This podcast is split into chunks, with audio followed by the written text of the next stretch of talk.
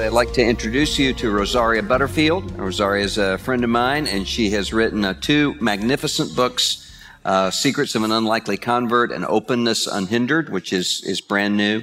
And we're going to have a, a, conversation for a few minutes. Some of you are very familiar with her story. Some of you, uh, this is the first time you've been introduced to her, and I think it'll be really helpful to us in thinking about how our churches can minister. Rosaria, right after the Supreme Court handed down the decision many people changed their Facebook uh, avatars to rainbow flag images, and there were people who were celebrating jubilantly just right down from my office in Washington on the steps of the Supreme Court. And you talked about one time that this was a world when you see that, when you see the rainbow flag, this was a world that you helped build. what, right. what do you mean That's by that? Well, I was a gay activist. So, and I was also a lesbian and a professor. And the reason that I was a gay activist was not because I was angry or upset or, um, uh, you know, had an axe to grind, but I genuinely believed that the world would be a better place um, with a, a politics of inclusion and acceptance and uh, and I felt that sexual diversity was a key part of of what what real diversity meant. I was a professor of English, and um, I I came of age, if you will, under some of the teachings of Michel Foucault. I'm a 19th century scholar. So, um, you know, uh, Foucault, um, Hegel, Marx, Darwin, these were all people I valued, thinkers I valued. And, um, you know, I, I never, I never remember struggling with same-sex attraction. In fact, when, when sometimes uh, you know, well-meaning Christians say, you know, we want to put a banner out in front of our church and say, you know, please welcome everybody struggling with same-sex attraction. You know, and we're hoping we'll capture people like you used to be. I- am sort of scratching my, my head. You know, I was a very happy lesbian. I was not struggling with same-sex attraction until I had committed my life to Christ. And then I struggled. but prior to that, there was no struggle. Um, I genuinely believed that uh, lesbian sexuality was a, a more moral choice. Uh, I had had a heterosexual past, so I considered myself an informed lesbian, if you will. Um, I, sorry, wasn't raised in the evangelical church, so I'm not quite. I'll probably say other things in the, in the next 10 minutes that might, uh, might cause a flurry. You know, and I just, I just really did, did not un- un- understand it. And I remember once uh, speaking at a gay pride march and there was someone who had a, a placard up that said, AIDS is God's curse on homosexuals. And one of my friends quickly made a placard that said, if AIDS is God's curse upon homosexuals, then lesbians must be God's chosen people. And, and I think, you know, I, I say that, I'm not just to be a smart aleck, but I think people don't realize that when you choose to not share the gospel, but instead choose a kind of easy Christian moralism, it is so easy to defeat. Mm. You know, it, it, it, both angers and goads and confuses, but it, it also just, it falls apart. Mm-hmm. Now, you talk about being a church stalker. Yeah, I was. Yeah. And I really like that because I think it's helpful. Uh, it's helpful to, to people because I think that often what we think, the, the, the way that this happens, is we think that you have two people, they sit down, somebody pulls out Romans 1, says da da da da da, right. and then the, the, the, lesbian person they're talking to says, "Okay, what must I do to be saved?" Right. Oh, I must okay. have. And and that's yeah. usually not how it happens. No. That's not how it happened to you. Yeah. So how did you come to Christ? Yeah, yeah. Well, I had written an article that was published in the Syracuse Post Gazette, and it was on the Promise Keepers. And I don't remember what the Promise Keepers did. I, maybe my favorite parking spot was missing that week, but they came to town, and I was very much on a war against patriarchy, and so I wrote this letter. And, um, and I had just recently co-authored the university's first domestic partnership policy. So, um, you know, so I think I was kind of in the news. And an elder at the Syracuse Reformed Presbyterian Church brought my, my, um, my op-ed uh, and put it on Pastor Ken Smith's desk and said, look, we need to shut this woman up. She's trouble. And Ken apparently said, oh, how about if Floy and I invite her over for dinner? um, and I was at the time writing a book on the religious right from a lesbian feminist point of view. And so when, when Ken wrote me a letter and when we subsequently talked on the phone, um, I quite frankly thought, yeah, I'd love to go to dinner at your house. This is like a free research assistant for my book because I was a real scholar and I realized that, uh, you know, I didn't, I couldn't wade through this book without help. And so that really began a very fruitful, um, conversation that, that turned into a real friendship. So at my first dinner at Ken's house, he omitted two very important steps in the rule book of how Christians deal with a heathen like me. You know, take notes, right? Number one, he uh, did not share the gospel with me. And number two, he did not invite me to church, which made me wonder if I was chopped liver or something. You know, it was a, but one of the things it really did uh, show to me was that uh, Ken was willing to have a kind of long-term friendship with me. He didn't, you know, he wasn't thinking to himself, oh no, you know, what if she gets hit by a car when she leaves this house and I haven't shared the gospel with her? It will be all my fault. You know, mm-hmm. he was, he was in it for the long haul. And one of the things that he did not do, and if you talk to Ken Smith, um, or, uh, you know, read some of the things that, that, that he has written, I mean, he, he will tell you that he, he did not talk to me for a very long time about my sins, plural. And he didn't talk to me about my sins, plural, because he knew I had no understanding of sin, principial. You know, and what I mean by that is I had no idea that Christians believed that original sin distorted everyone. And Ken wasn't going to deal with my sins, plural, until he felt that we had a, a deep enough understanding of these things. Hmm. And so we spent a good bit, bit, of time talking through the Bible, talking through life. Um, he he not only witnessed to me the gospel, but he also witnessed to me what it means to be a good neighbor. And um, I think when someone asked Ken recently, you know, you know, when did you talk to Rosaria about, you know, the big issues there? You know, Ken never presumed that my being a lesbian was my biggest sin. Um, hmm. He he knew it wasn't. In fact, he knew that unbelief was. Hmm. And, and, so I, you know, his house was a really interesting house to me. Um, the the gay and lesbian community is a community quite given to hospitality. And I tell people that I use the hospitality gifts that I use today as a pastor's wife in my queer community because that's where I learned that. But I noticed Ken's house was a lot like my house people would come in and out and the Bibles would be open. And, you know, this wasn't like a museum piece. You know, it'd be open. Somebody would spill coffee. That's okay. Um, they would talk about hard and heavy things. We would talk about epistemology and metaphysics and personhood. And these were very interesting topics to me because as a 19th century scholar, you know, sexual orientation was a category that was invented in the 19th century. And, and people are divided on what that means. You know, for, for gay rights activists, the invention of the category of homosexuality and sexual orientation as a category of personhood, specifically as a species of personhood, um, back in those days, I would have likened that to like the, the, the, discovery of the, of the, of the telescope or, or how planets orbited. Uh, mm. So, so, you know, we would talk about these things and, and it wasn't, um, we would talk about sexuality and politics and, and they didn't drop down dead. Hmm. Like, I'm sorry, we just can't talk about that here. Hmm. And so you talk about how you would go and kind of watch I the would. people coming coming in and out of church I, for a while before I, you actually stepped in. Yeah. yeah, yeah. I was really intrigued. I was intrigued. Uh, well, at this point too, I had been reading the Bible again for a research project. But Ken didn't care why I was reading the Bible. Mm. And probably some of you pastors out there feel like that. I don't care if there's some heathen out there reading the Bible. I'm so excited. So I was reading through it and I was really taken uh, with the way that the Bible was starting to undo some of my my well-worn assumptions, um, especially as I was reading through the Old Testament. I was I was really struck by the way that that um, when people deal differently with God, God deals differently with people. But I was especially struck with Jesus' invitation that his yoke is easy and his burden is light. My yoke was hard and harsh, and it was just increasingly so.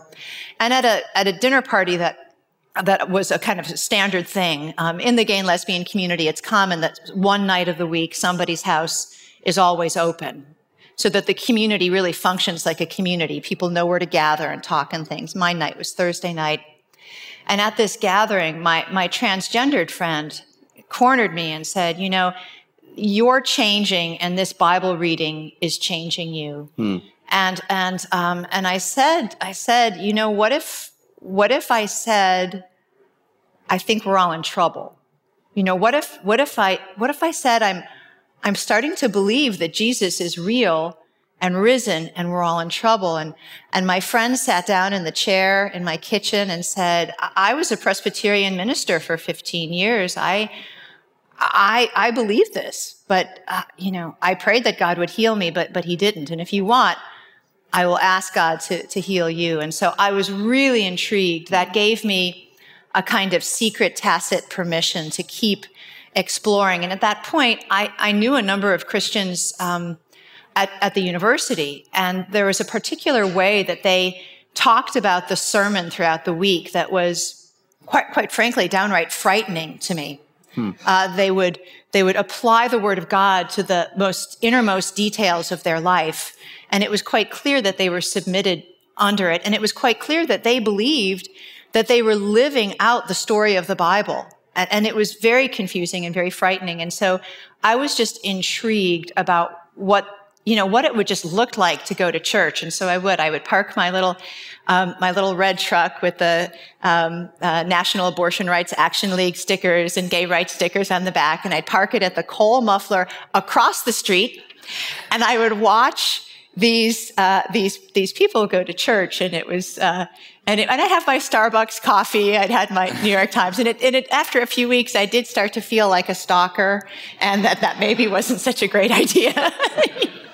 But when, when you came to Christ, it wasn't necessarily an easy transition no. into the Christian culture, was it? No, well, well, nothing about it was easy. And I think that's part of why the SCOTUS decision was so undoing for me. I mean, it was a, I mean, not only because this is the world I helped create, I'm the face behind the posters and the rainbow flags, um, but I do stand I do stand in the book of Romans and in the fact that there is no condemnation in Christ, and I'm grateful for that. So, but, but one of the things that I, I, I couldn't help but to, but to think about was that in 1999, when I did come to Christ, I did not come to Christ because, because I thought it was a good deal.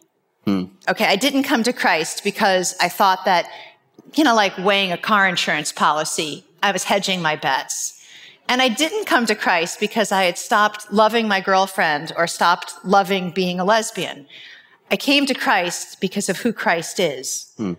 And, and I came to Christ because I was, I was convicted that although I had felt sincerely that I was on the side of peace and justice and compassion, that it was indeed Jesus I had been persecuting the whole time. And so I came to Christ for that reason, not for those other reasons. And it was really hard. It was, it was one of the, probably at this point, the hardest moments um, in my life. And I still don't like to think very much about it because it was hard and disorienting and humiliating and frightening mm. and all of the things that go with grief and trauma. And I cannot even imagine how much harder it would be today with the Supreme Court and a whole nation saying, Hey, Rosaria, you don't have to do that. I can't imagine how much harder it would be. Hmm. And there are parents who are Christians, some of them here, yeah. some of them watching via live stream, who have children who are gay right. or lesbian or transgender. Right. Um, what advice would you give to parents of a Rosaria Butterfield right. pre-conversion. Yeah, yeah. How, how, should they? What are some things that you would say? Do this, don't do this, as right. you're relating to your child. Right, right. You know, when um, when Ken Smith met me, and when he introduced me to his church community, first through his home, I, I didn't go to church for two years after I first met Ken. no one treated me like an example of what not to be. Hmm. And so when I finally met and could stand in the risen Lord, when I finally could repent of a sin of identity, which is really crazy and hard, I didn't have to find a new church or a new family because those people loved me well enough to not condemn me because they understood that we were all strangers and outsiders and outcasts. I didn't have to go anywhere but home. Hmm. And so the same is true for you. Uh, this is not your fault. This is, uh, I mean, homosexuality is a, it's, it's, it's an imprint of original sin. Uh, it's, it's as normal as rain in some ways. Uh, each person struggles and is distorted by original sin in some way. Every single person. It's completely democratizing. And each person is in some way distracted by, by actual sin. And each person is, is, is, is manipulated by indwelling sin. And that's part of what has happened since the fall. That's why we need Jesus. But when you are in the throes of sexual sin, you are not consciously making bad choices. I mean, I know from the outside that's what it looks like. But what you are is deceived. And to be deceived means to be taken captive by an evil force that wishes to do you harm. So if your son or daughter is deceived, you want to draw in very close. And you want to do this for two reasons. You simply cannot shake the gates of heaven for your child from a distance. Hmm. You must stand close. But the other reason is that the gay and lesbian community is more than happy to be a family of, of, of choice to your child. And, and, and I will tell you that that is a real community. That is a vital community. That is a community that has much common grace in it. And that is not a community that the Christian church competes with very well because we are too programmatic. Without intending to do this, we live on a starvation diet of community. And so as a parent, this is a moment to take a deep breath and to realize that the Lord does not mete out these afflictions in anything but love, that you are appointed to this ministry for such a time as this, and that the time that you spend on your knees and, and, and in the company of your child is, is good time. It's invested time. And so you must not retreat. And nor should you believe any of the lies that Satan wants you to believe. And that is that it is your fault. You may not be a perfect parent. I suspect you're not, but you are not that powerful.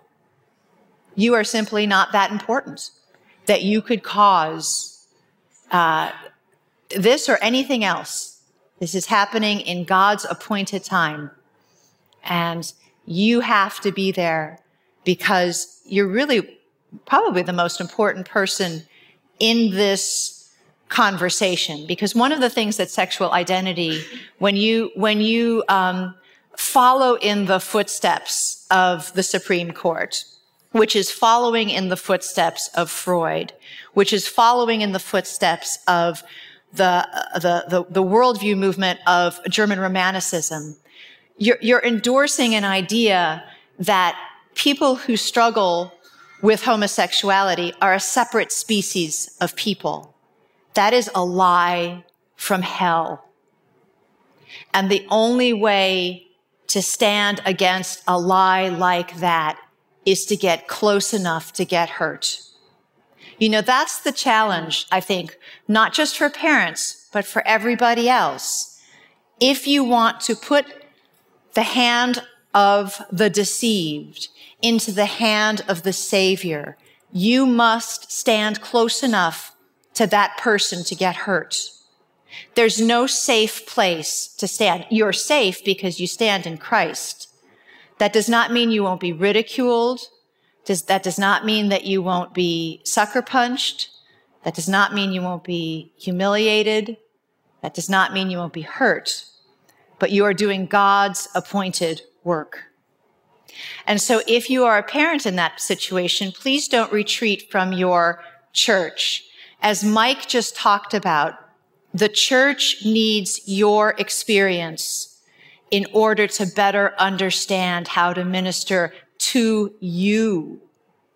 And this is important. Often I think we like to be very well cleaned up Christians. You know, we want to, we want to share our resources, but a vital and loving church community, the kind of community where people of all struggles can, can, can participate in, the kind of community where everybody understands that repentance is the threshold to God.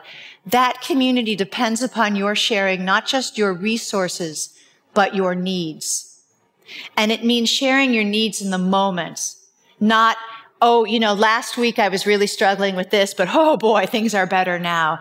In the moment, that gives everyone an opportunity to, to, to, magnify God with you by praying, among other things.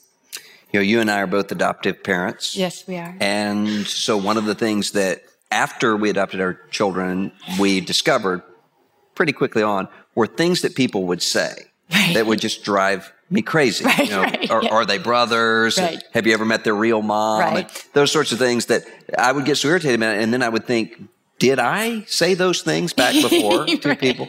And so, are there similar things that, that Christians, as they're talking with their gay and lesbian neighbors, things that you would say, when you say this, you're just you're just shutting things down. You're yeah, alienating. yeah, yeah, yeah. Well, you know, it, first of all, it's really important to know that, I mean, you know, when Ken Smith and Floy Smith and I became friends, they said a lot of things that really drove me crazy. I mean, I'm just going to tell you, they said things that drove me crazy, but, but we had a friendship. So I could say, that's ridiculous. What you just said drove me crazy. I'm not that kind of person. What are you thinking? And so what's most important is develop a relationship with people that is strong enough that, you know what? It can withstand the stupid things you say. Because if you're like me, you're going to say them. You know, and that's the thing. Friendship is not perfect. In fact, it gives people a wonderful opportunity to practice forgiveness. Um, but, you know, having said that, I think it's also really good to listen and don't presume you know what is the situation in the gay and lesbian household across the street. Don't presume you know it. Get to know your neighbors and have lingering time with your neighbors. And a really good way to do that is to have a scheduled time once a week where neighbors gather at your house, which actually means, guess what? You have to be home. you have to be home. But, you know, but having said that, you know, here's some things that I, that I would just like to share from my heart because they've been heavy on me. Um, a person who is living as um, a gay man or a lesbian woman or a transgendered person is not living in a lifestyle. It's not a lifestyle. It's not a hairstyle. It's a life. It's real. And it just feels real. It feels ho hum normal. Um, it's also important to realize now, skipping if I can to the church, that the, your friends and your neighbors, the people in your church who are struggling with unwanted homosexual desires are not unsafe people people who know what they're struggling with are the safest people in the church. The unsafe people are the people who hide and who don't know what they're struggling with and who don't or who or who pretend they don't. So don't worry about the wrong things. Struggling with sin in the right way makes you a hero of the faith, not someone to be shunned. Yeah, I, I when I was reading your new book, I laughed out loud when you came to the part where you're talking about being in the kitchen oh, yes. with the woman in the church, and she said, "Am I being a stumbling block to you by right. being alone with you in yes. the kitchen?" And your response was. well, it wasn't very sanctified. The response in my head, well, it was so strange because there we were in the kitchen, you know, chopping vegetables, and she kind of leans in and says, is this safe? And I'm thinking, whoa, you know, kitchens like libraries, unless there's a fire, what's not safe? And then I realized that was not what was not safe, or her perception of what was not safe was me. And so my first thought was, don't flatter yourself. but you will be happy to know that as a pastor's wife, I did not say that. I repressed it. but I think that just shows that, it, you know, you really, I, you know, we just, we, struggling with unwanted homosexual desires is not the, it does not create a separate species of person. And, and, you know, it's very, this whole sexual identity issue, it, it, it, it's, it's challenging because people will tell stories that, that you should feel compassion for. When you hear stories like, I was nine years old and I blew out the birthday candles and I prayed that God would make me a boy or something like that. That was not my story. But when you hear those stories, that should give you compassion. But you know, as a Christian, the, the other, the other thing that we need to remember is that we need to share with people that a, there's a deeper identity, a much deeper identity. And it started not when we were nine, not even when we were born. It started in this, this amazing place called from before the foundations of the world. Mm-hmm. And, and if you are in Christ, that is where your union started. Ephesians 1 4. It started from before the foundations of the world. And if you're in Christ and you're struggling with sexual temptation, and you know what? You're struggling for the 4,000th time. And you are so sick of it and so sick of yourself, but you know, you know Romans 6. And you know that your union with Christ means that you were buried with him so that you can rise again. Hmm. And that changes that temptation. And then you have, you know, what we call applicatory union. You have the daily good company of the Holy Spirit to get you through. And when we're talking with people who are struggling, we want to say, look, I honor that this is a long time. In fact, it feels like a lifetime. But in reality, if you are in Christ, you started from before the foundations of the world. And if you are in Christ, as you're struggling with temptation, Christ is pleading for you. Mm. You are not alone. And then we say those words, but we need to live them, mm. right? We need to be a gospel community where family of God gathers together in real time and where singles are not people who need to be fixed or fixed up.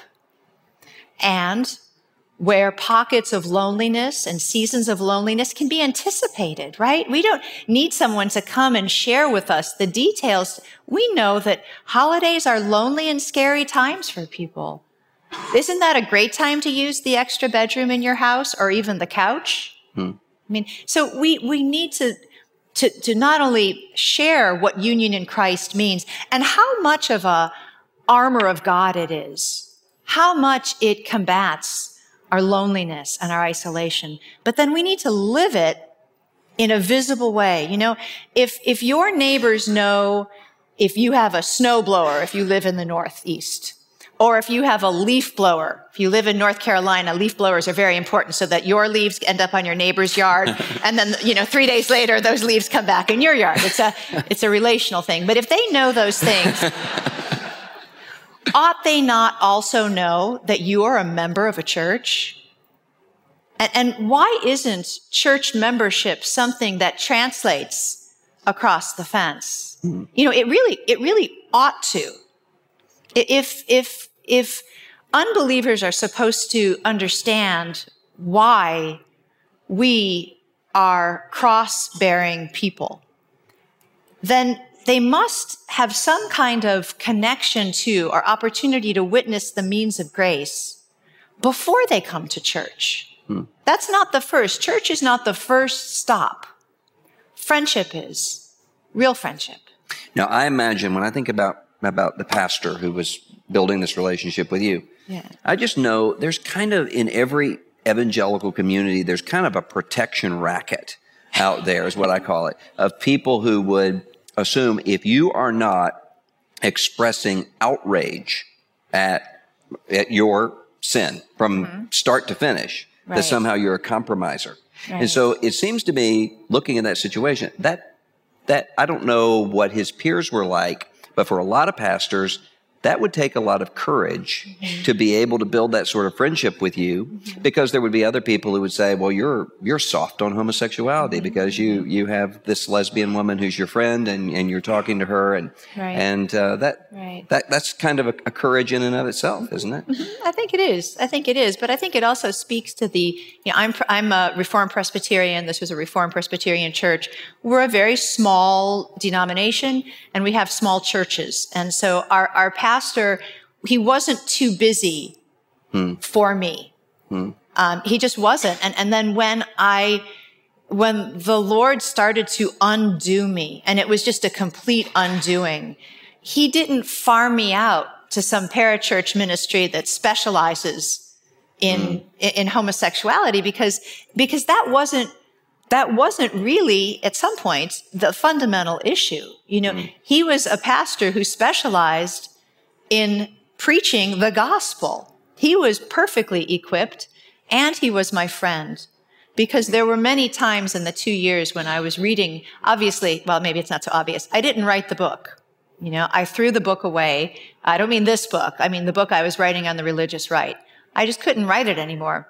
And at that point, I just wanted to stop reading the Bible because it was just, it was weighing on me. It was mm. haunting me. Uh, and the only reason I continued was because Ken and Floy were my friends. And so he wasn't too busy to put stock in the, in the, the power of, of, of friendship. Um, and nor did he ever capitulate. You know, his house was a Christian home. You would go there to talk about metaphysics and you'd have a meal and you'd have family devotions you know, and before you know it, you'd memorize one of the Psalms you'd been singing because you just, mm. just couldn't get it out of your head on your next morning run. I mean, it was that kind of house. So it was never, it was never a sense of, uh, that, that, that, um, just sort of chatting was taking over. Mm-hmm. Um, Ken was very much the head of his household. One of the challenges that I had certainly was, um, was not understanding how, how headship works in a Christian household. I mean, mm. from my perspective, anything that was associated with patriarchy was dangerous and bad and needed to be, uh, you know, uh, done away with. And so, so to see this household working and to see other Christian households working was amazing. I, you know, it is absolutely the word of God is rich and deep and powerful, but so are the hands and feet of God, which would be your house and my house. Now, you're married now, pastor's wife, wonderful husband. Um, the same-sex attracted person who's out there in, in the audience tonight or who's, or who's in the churches or ministries of the people out there, is that what that person should expect if that person comes to Christ or is in Christ? or not. Right. How, how should we yeah. think about that? You know, I think that for so long we have, and in part this is because of the way sexual orientation has invited Christians to do this. The category of sexual orientation has invited Christians to see people who identify as gay or lesbian or live as gay men and lesbian women as somehow separate species. And I think we need to remember that, that we have an identity in Christ. It is by being an image bearer of a holy God. That is true for every single image bearer. And it is a great liberty and a great gift to have people see that in you. Um, so I think the, the first thing to realize is that as we are, what repentance of sin does, you know, I mean, it actually took me a long time to repent and to even sort of work my way around the idea of repenting of my sexual sin because it had become a sin of identity. It had become so primal and deep within me that I couldn't quite separate it from myself. I couldn't stand against it. And so I had to start with other sins.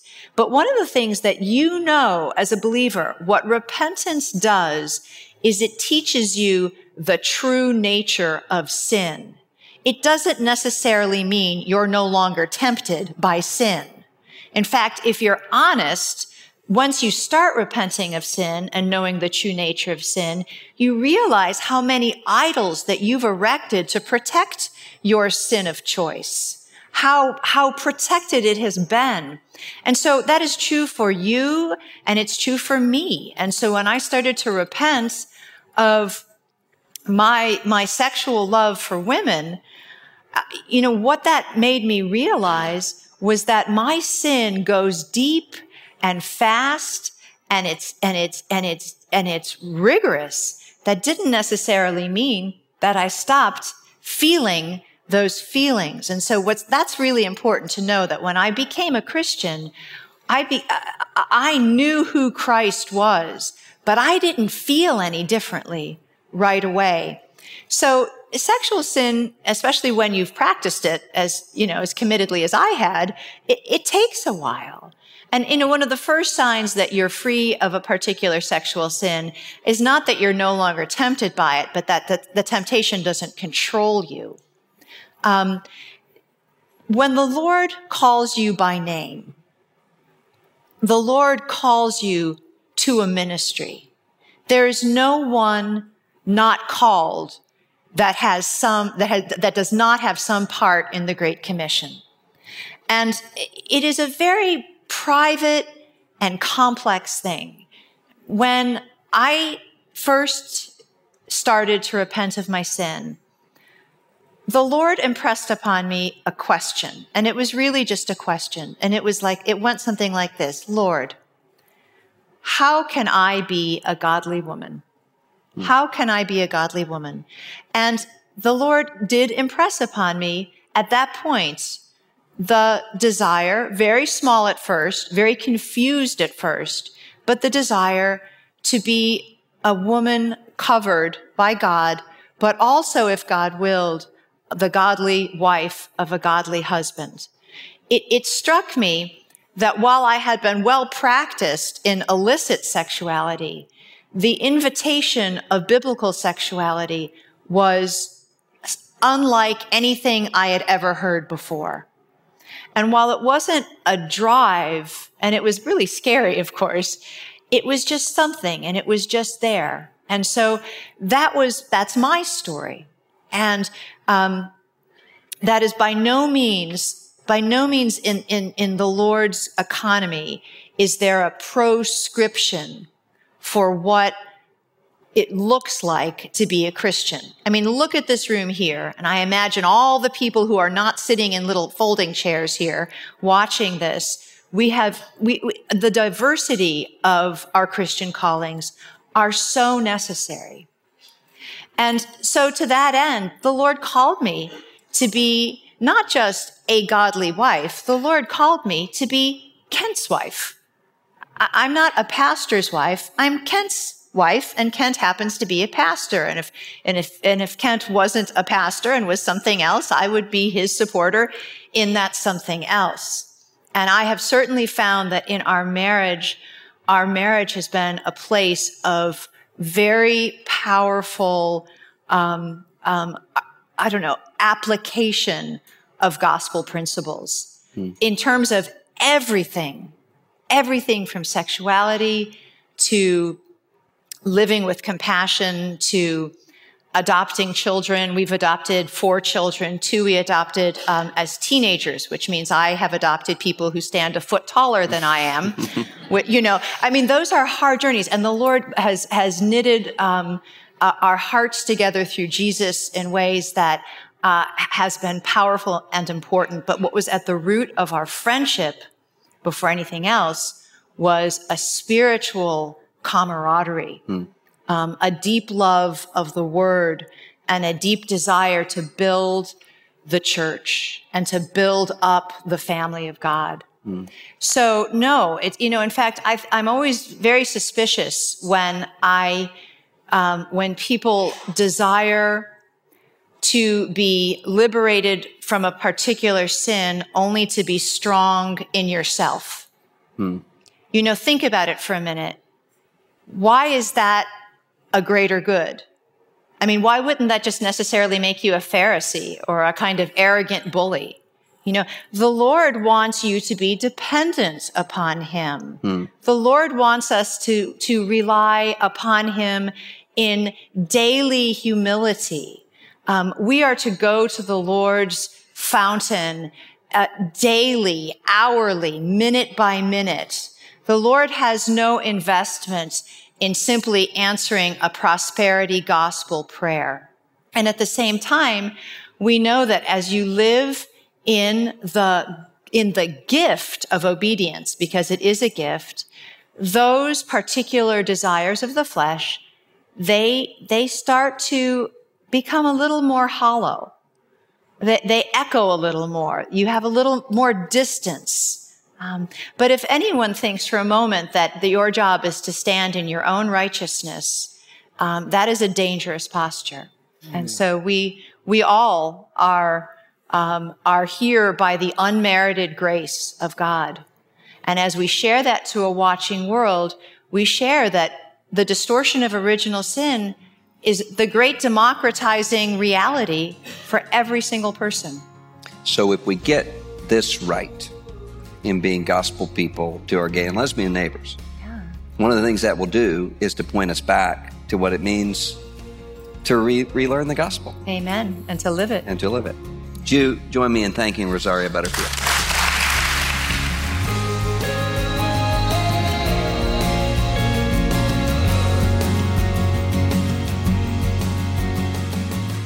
This is Russell Moore, and you're listening to Signposts.